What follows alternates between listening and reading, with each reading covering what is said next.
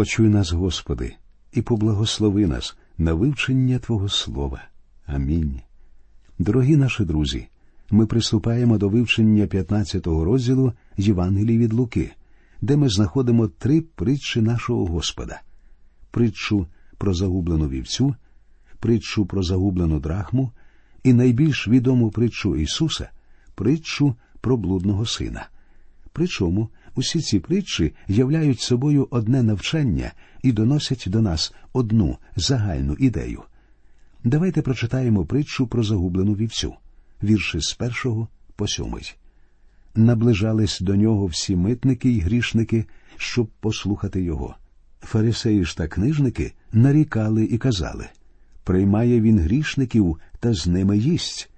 А він їм розповів оцю притчу, говорячи котрий з вас чоловік, мавши сотню овець і загубивши одну з них, не покине в пустині тих дев'ятидесяти й дев'яти, та й не піде шукати загинулої, аж поки не знайде її. А знайшовши, кладе на рамена свої та радіє.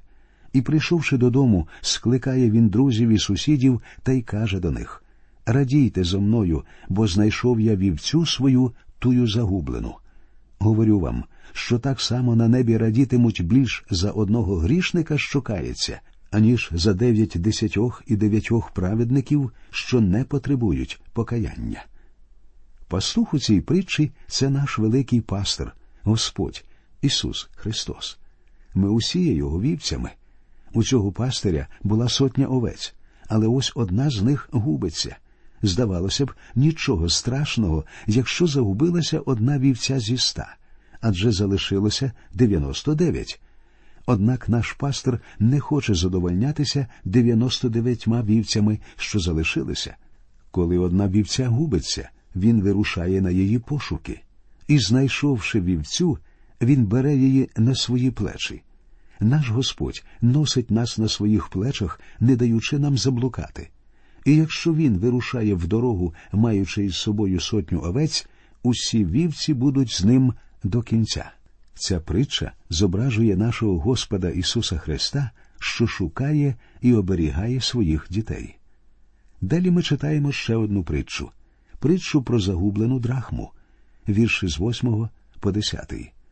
Або яка жінка, що має десять драхм, коли згубить драхму одну, не засвічує світла, і не мете хати, і не шукає уважно, аж поки не знайде а знайшовши, кличе приятельок та сусідок та каже Радійте зо мною, бо знайшла я загублену драхму.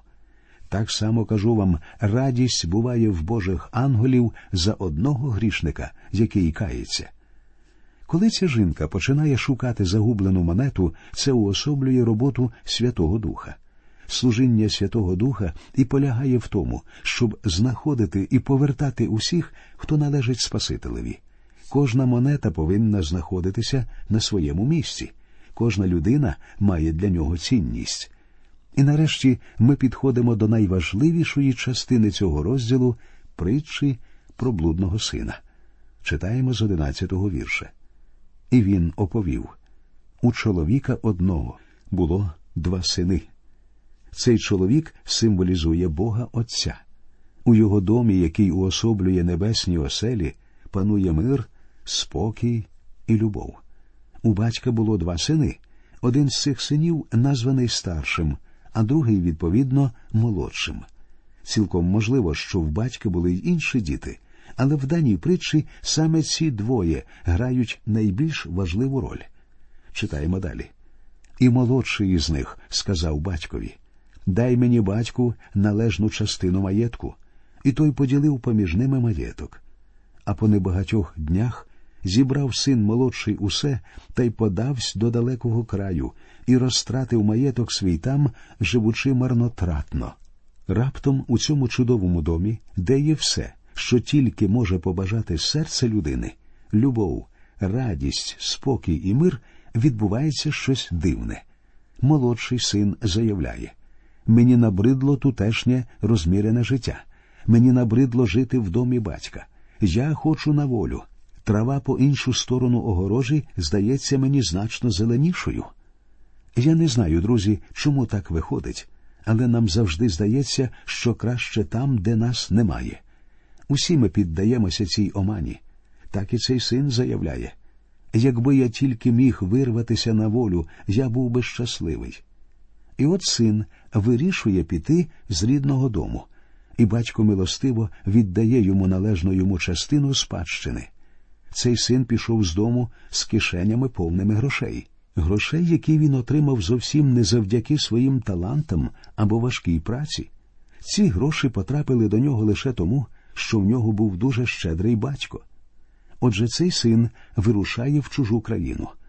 А прийшовши туди, цей юнак починає, що називається, влаштовувати собі свято життя, не відмовляючи собі ні в яких задоволеннях.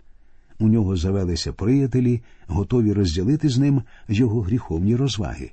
Коли в людини багато грошей, її завжди оточують приятелі. У притчі не повідомляється, чим саме займався цей юнак, але очевидно, що певний час йому вдавалося безкарно віддаватися радощам гріха у цій чужій країні. Однак настав день, коли він опустив руку в кишеню, а там нічого не виявилося. Усі його кошти вичерпалися. Читаємо. А як він усе прожив, настав голод великий у тім краї, і він став бідувати. Причому голод застав зненацька не його одного, вся країна опинилася в тяжкому положенні. Раніше йому здавалося, що в цій чужій країні трава зеленіша, ніж у його маєтку. Однак тепер ця трава повністю засохла. На країну опустився голод, і цей юнак не знав, що йому робити. Він спробував отримати допомогу у своїх недавніх товаришів, нагадуючи їм про свою колишню щедрість. Однак незабаром він зрозумів, що без грошей він їм більше не потрібен. Зрештою, юнак усвідомив, що в цій країні у нього немає справжніх друзів. Але навіть опинившись у безвихідній ситуації, він боявся повертатися додому до свого батька. У розпачі він намагається знайти собі гідну роботу, але безрезультатно. І у відчаї він робить те, що ніколи не зробив би жоден нормальний єврей, якщо тільки він не опустився на саме дно. А цей юнак дійшов саме до дна. Читаємо 15 та 16 вірші. І пішов він тоді і пристав до одного з мешканців тієї землі, а той вислав його на поля свої пасти свиней. І бажав він наповнити шлунка свого хоч стручками, що їли їх свині, та ніхто не давав їх йому. Єдина робота, яку він зумів знайти, була робота свинопаса. Причому хазяїн навіть не міг заплатити йому, і юнак погодився працювати за миску свинячого піла. Це було дійсно падіння на саме дно, тому що бажав він наповнити шлунка свого, хоч стручками, що їли їх свині. Будь-який єврей, що чув ці слова, розумів, що нижче цього людині падати вже було нікуди. Закон Моїсея однозначно забороняв євреям навіть наближатися до свиней. Але жити разом з цими тваринами і харчуватися їх їжею було чимось жахливим для будь-якого нащадка Авраама. Так що цей блудний син дійсно досяг самого дна. Хтось може подумати, що в цій притчі йде мова про те, як грішник отримує спасіння. Однак зовсім не цьому вчить нас дана притча. Коли цей юнак жив у домі свого батька, він був сином, і ніхто не ставив це під сумнів. І я хочу, щоб ви зрозуміли, що навіть коли цей юнак свідомо залишив рідну оселю, пішов у чужу країну і загруз у гріхах, він, як і раніше, залишався сином. І навіть коли він опустився на саме дно, живучи серед свиней, він усе ще був сином. У цій притчі Господь не ставить під сумнів той факт, що цей юнак залишався сином свого батька. Насправді, ця притча показує нам серце Небесного Отця, який не тільки спасає грішників, але також готовий прийняти до себе своїх синів, що заблукали у гріхах. І в той же час не слід думати, що дана притча не несе євангельської звістки, і мій особистий досвід підтверджує мої слова. Одного разу Будучи ще хлопчиськом, я почув проповідь, у якій йшла мова про цю притчу. І саме після тієї проповіді я прийняв рішення віддати своє серце Богові. Так що не слід вважати, що ця притча не несе доброї звістки, бо це не так. А тепер давайте прочитаємо 17-й вірш. Тоді він спам'ятався і сказав Скільки в батька мого наймитів мають хліба аж надмір, а я отут з голоду гину. Отже він нарешті отямився. Друзі, гріх робить з людиною страшні речі. І найсумніше те, що гріх наче засліплює нас. Ми не здатні бачити себе в тому стані, в якому насправді знаходимося. Раніше цьому юнаку здавалось, що в чужій країні трава зеленіша і соковитіша, що задоволенням і розвагам не буде кінця. Але ось він нарешті приходить до тями. І найперше, що він згадує, це те, що він син і спадкоємець свого батька, але зараз у цій далекій країні він живе як свиня, в той час як навіть слуги його батька живуть краще, ніж він. І як тільки він задумався про це, завіса стала спадати з його очей, і він вирішує повернутися. Читаємо Устану, і піду я до батька свого та й скажу йому Прогрішився я, Отче, проти неба та супроти тебе. Недостойний я вже зватися сином твоїм, прийми ж мене як одного своїх наймитів. І далі дія переноситься в батьківський дім. Читаючи цю притчу, я завжди уявляю собі батька, що, не відриваючись, дивиться у вікно з того самого дня, як його син пішов з дому. Знаєте, чому батько весь час дивився у вікно? Тому що він знав, що одного разу його син нарешті повернеться додому. Часто віруючи, запитують, чи може Господь простити тих, які згрішили? Так, може простити. Є й інше розповсюджене питання чи може християнин грішити? Так, друзі, на жаль, може. Але чи зможе християнин довго перебувати в гріху?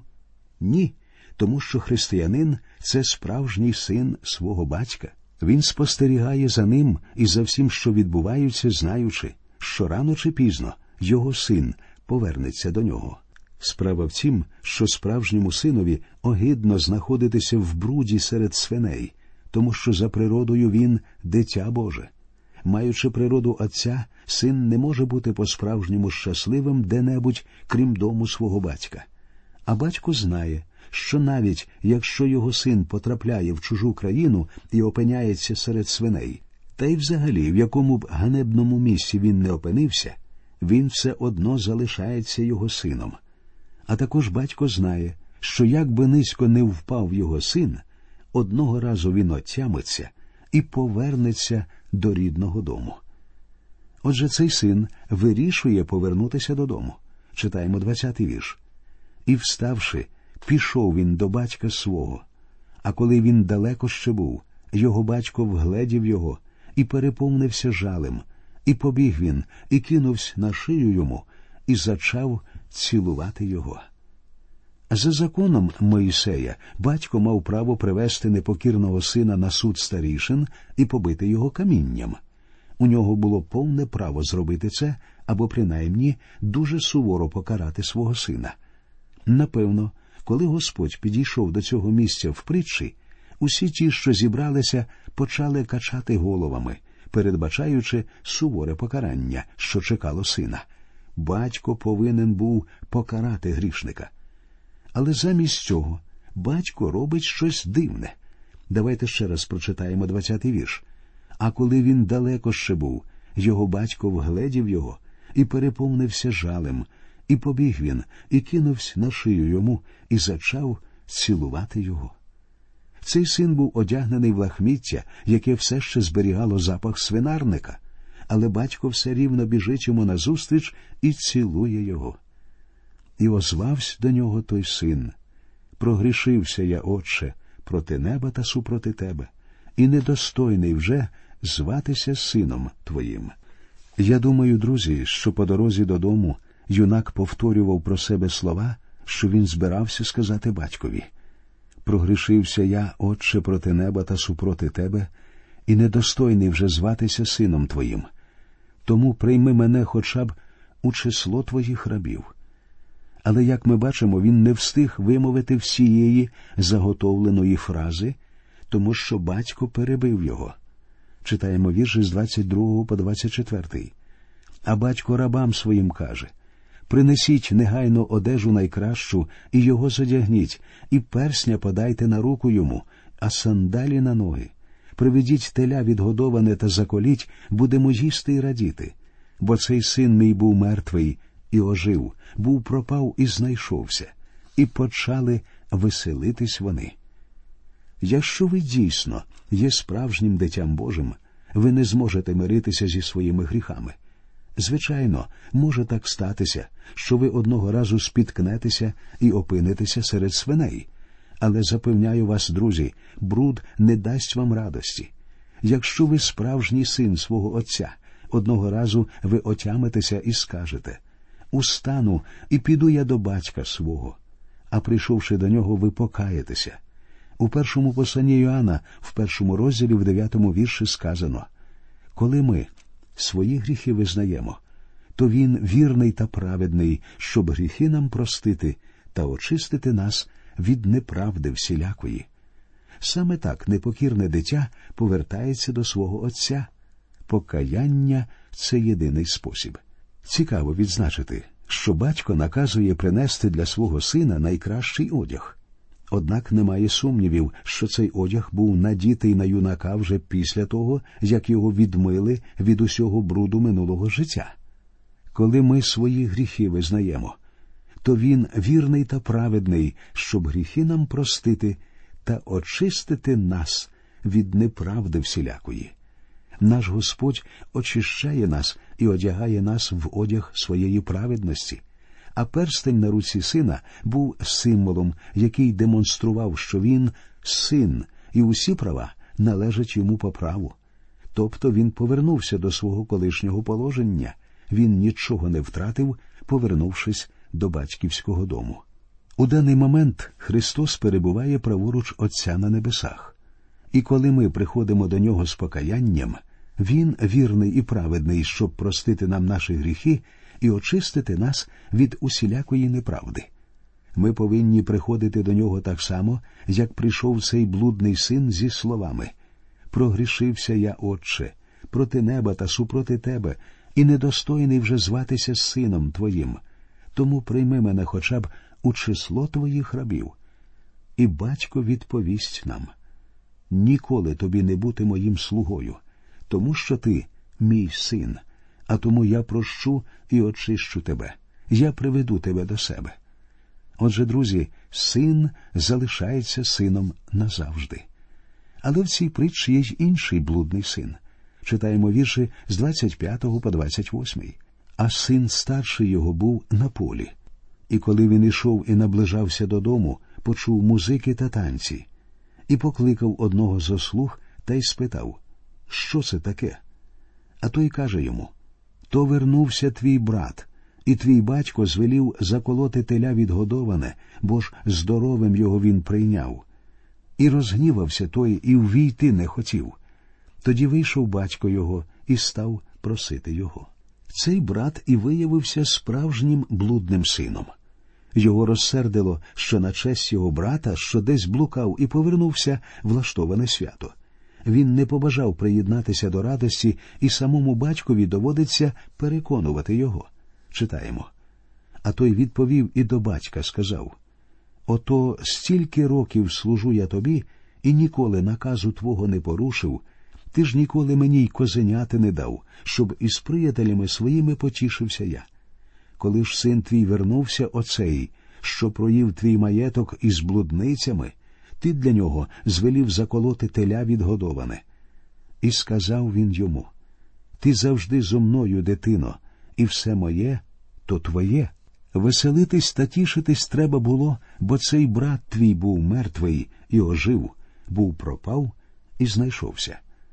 Можливо, вам ніколи не доводилося задумуватися про це, але в цій притчі є ще один син. Молодший син розбив серце свого батька, Старший син був готовий від образи порвати з батьком. А третій син у цій притчі це той, хто розповів цю притчу Ісус Христос, Син Божий. Він досконалий безгрішний син. Він залишив свого батька не для того, щоб жити згідно своєї власної волі, а для того, щоб здійснювати волю небесного Отця. Це був однороджений син небесного батька, князь миру, який пролив свою кров за гріхи цього світу. І він говорить нам в Євангелії від Іоанна в першому розділі 12 вірші. А всім, що його прийняли, їм владу дано дітьми Божими стати, тим, що вірять у імення Його. Спасіння дається тим, хто просто вірує в нього. Друзі, ця притча несе в собі важливий урок для кожного з нас. Можливо, ви опинилися в положенні цього блудного сина, але ви можете покаятися у своїх гріхах і повернутися до свого Отця. Він любить вас, Він чекає на вас. На цьому ми закінчимо сьогодні. До наступної зустрічі. Нехай Господь вас рясно благословить.